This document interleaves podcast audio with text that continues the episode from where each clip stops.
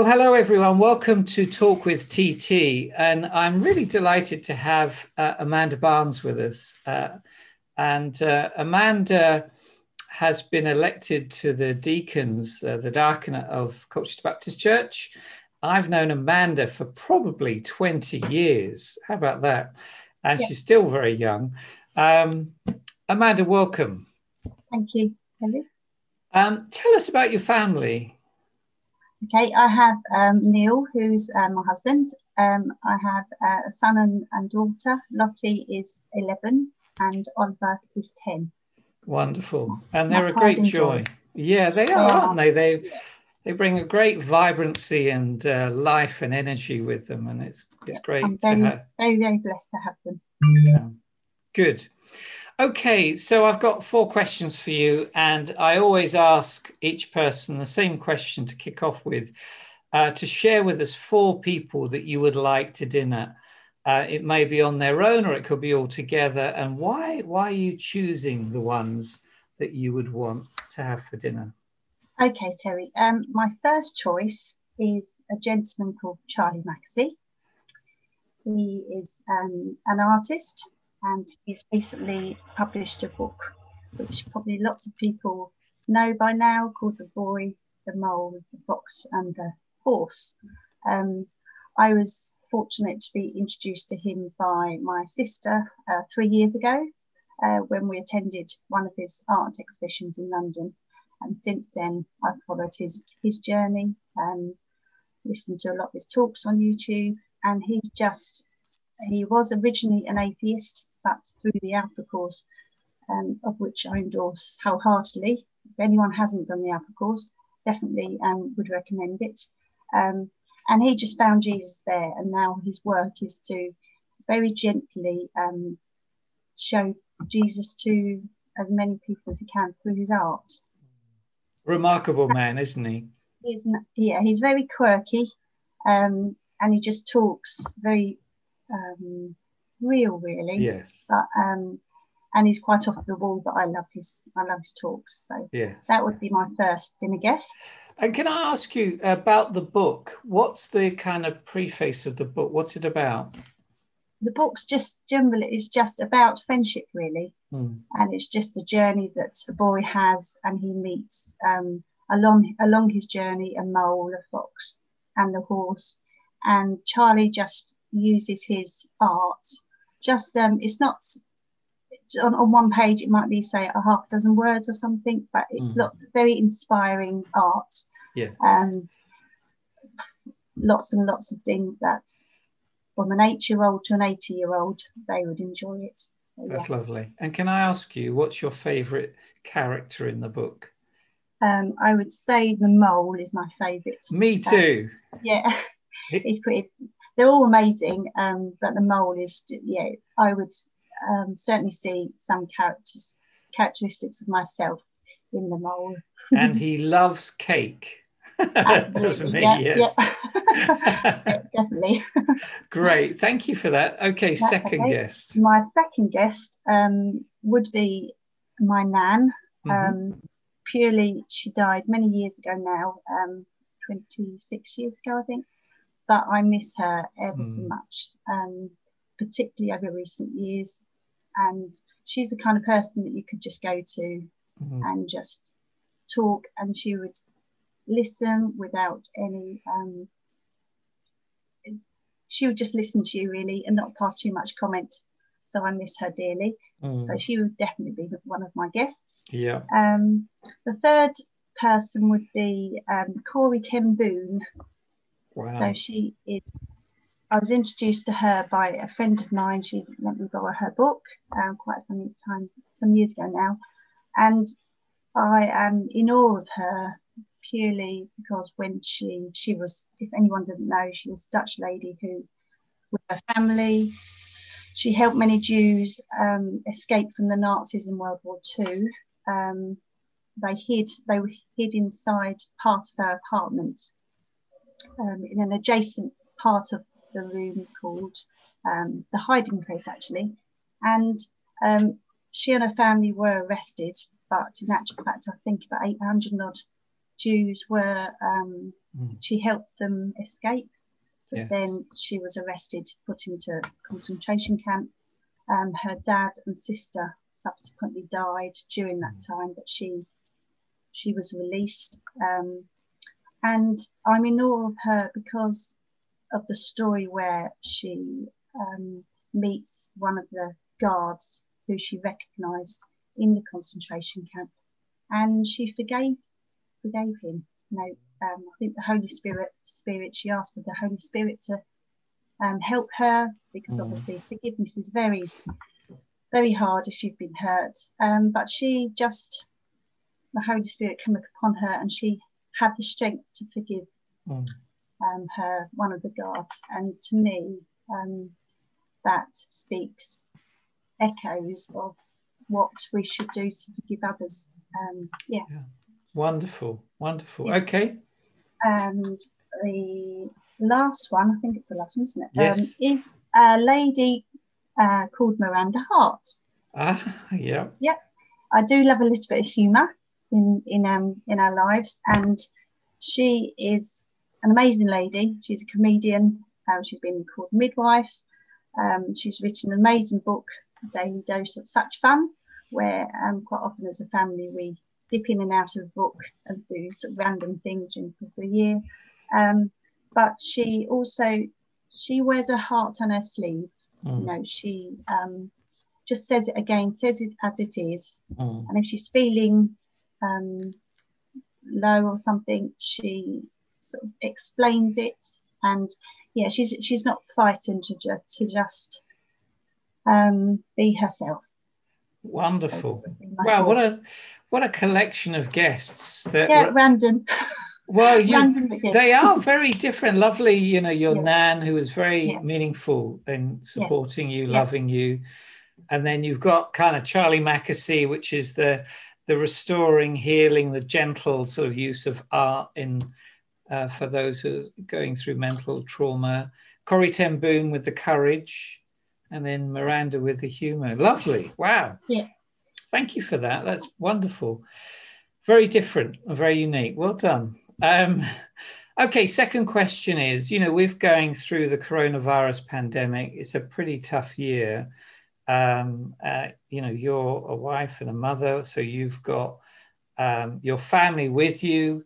Um, and, you know, there are all sorts of uh, sadnesses that we're seeing around the world, let alone our own country. What have you learned uh, in your faith uh, this past year? and you know what what has sustained you with hope I think if I didn't have a faith, I would have found it ten times harder than I have. Mhm. Um, I'm not saying that it's been easy. Um, I know certainly I've found the first lockdown over summer a lot easier to cope Mm. with because, as far as having the children concerned at home, we could do school in the in the garden, Mm. or we could make our weekends and evening times different to their school day. Um, so this time around with the children at home, it's dark at night, bit chilly, so they don't want to go out. yeah Um, I'm working as well, whereas over summer I wasn't then. So um, it is pretty hectic at home the latter part of the week. Um, but if I didn't have my faith, it would be incredibly hard. Mm. Um, as far as my personal relationship with God is concerned, I do feel that it's, um, it's thrived purely because um, I've tried to uh, wake up in the morning where possible. I know sometimes it is tricky with as a mummy, but where possible, um, I have a few minutes in the morning Mm. where I just take stock of things, might read something, um, and then during the course of the day, I might try and if I can find 15 minutes of podcast or something. Mm. But um, yeah, so I think my personal relationship is um, getting better. Yeah Um, so for me, lockdown has it has made me think it's actually okay to stop, Mm. stop Yes. absolutely Yeah. great thank you for that okay and third question uh, your favorite uh, bible text and a, a song or a hymn that you know. Okay. Um, I love music, so there are many, many, many songs that I could. um, but I think the one that jumps out to me right now is um, Matt Redman coming back to the heart of worship. Yeah. Um, I once read the reason behind that, um, and just how it's really important to just stop sometimes mm. and just or the the um yeah just to stop and breathe and to come back of the heart of everything and that is mm. jesus because sometimes i think we make it too complicated. Yes absolutely. Okay. personalities and things and sometimes it's it's good just to take stock of your, your own personal relationship with god. Yeah. And the verse of scripture? And the verse of scripture um, hmm, um i would say the one that I always hold quite close to me is my baptismal text, mm-hmm. which is um, Jer- uh, which is Joshua 1 verse 9, which um, our beloved Rod Sawtell gave to me on my baptism day. Um, have I not commanded you, be strong and courageous, do not be terrified. I think he knew me when he gave me that baptismal text. Wonderful. Um, be strong and courageous. Um, there there's parts of my personality that I um, I would say to my that I don't feel courageous sometimes. Mm. Um, which perhaps that's I don't know whether that's a female thing or not. I'm not quite sure, but there you are. Um, yeah. So I think he knew me then when he gave me my baptismal text. And the second one, which I think God keeps on giving me, actually, is Jeremiah 29:11. For I know the plans I have for you, declares the Lord plans to prosper you and not to harm you, plans to give you hope and a future. And that for me is something mm. that keeps on um, coming back over the last few months, really. That you know, yeah. he's got it all under control. It's yeah. really hard going every single day, yeah. but ultimately, um, he's got you in the palm of his hands. Yeah, fantastic. Thank you for reminding us of those verses of hope. And we all have our fears, don't we? And uh, God with us is a real strength to us. Okay, my kind of final question is what do you hope for our children in Colchester Baptist Church over the coming years? Um, I want them just to know Jesus. Simple mm-hmm. as simple as as that, really. Um, as a child, I um, had the Sunday school upbringing, um, but as a teenager, which is fairly normal, I fell away from um, God. And then I didn't come back to Him until I came to Eld Lanes. That would be very early 20s. Mm. So I want to, um, if we can, where possible, to for, for them not to fall away. Yeah. They need to, they need to be firm.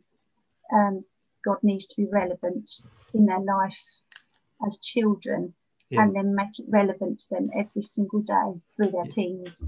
Yeah. So um, if that's how I, for Eld Lane, amazing opportunities. We've got mm. a great group of children and young people mm. um, who I'm sure now are just calling out for him because time is difficult at the moment. Yeah. Life for a child or a young person is difficult yeah. and we just need to be there for them. Um, if I could ask you, in te- before COVID, in normal times, what particularly did the did the children enjoy in church life? Was it the remix? Was it Sundays or other things that were happening? I think for my my children mm. enjoyed remix um, because it was just an opportunity for them to run around mm. on a Friday evening, um, and for them to see their friends. Yeah. They, they're not seeing their friends now. And as adults, we're used to Zoom. Mm. And because we have to just do it um, in order to obviously meetings and things, but also fellowship. Mm. But children need as much as we need mm. interaction, as in face to face contact. Children do too. Yeah. Um, and it's hard for when we have, as an example, girls to go to grow group. Um, you have to really work hard for them to open up mm. and just chat amongst themselves. Yeah. So um, I think our children are really missing fellowship. Yes. Yeah. Yeah. Thank you. And a, a, a, sort of PS question. Uh, you're a new deacon. What are your hopes and aspirations for this role? Mm, that's a big question. it is, isn't it? How um, do you um, see yeah. yourself serving? Yeah. Um, I think when I was approached to be a deacon, I put a lot of thought into it because obviously I'm a mummy um, and um, having family life is tricky. However, um, I do do feel that I am here for a reason. Mm. I, I, was at Eld Lane 20, 25 years ago, and then after we, Neil and I got married, we sort of moved, moved to another church for a little while. But now we're back, I feel home. Mm. And to be considered to be a deacon was a, an amazing privilege. So um, for the for the church to how I see the church, um, I would like to see the church relevant, but not water down the gospel. That is completely off mm. of the agenda. Mm. But I think there's so much more we can do mm. to make um, church and the gospel relevant mm. to people who don't know him yet. Yeah, yeah. Um, without watering it down. If yeah. we are real to one another, as in within the church, if we are real to one another, then it will then um, kind of filter out mm. to the community. Yeah. And I see Eld Lane as a community of believers who can do so much for mm. the town centre and the surrounding area. Mm. That's great. Amanda, we're really blessed to have you as part of the church and your family and your husband. Um, thank you for being with us. Wow, you've really given us an insight uh, into your thought and your faith, your prayer life. And um, well, I, there are so many more questions I'd love to ask you, but I'm going to behave myself and just say thank you so much. Thank you. Thank you. Thank you. Bye.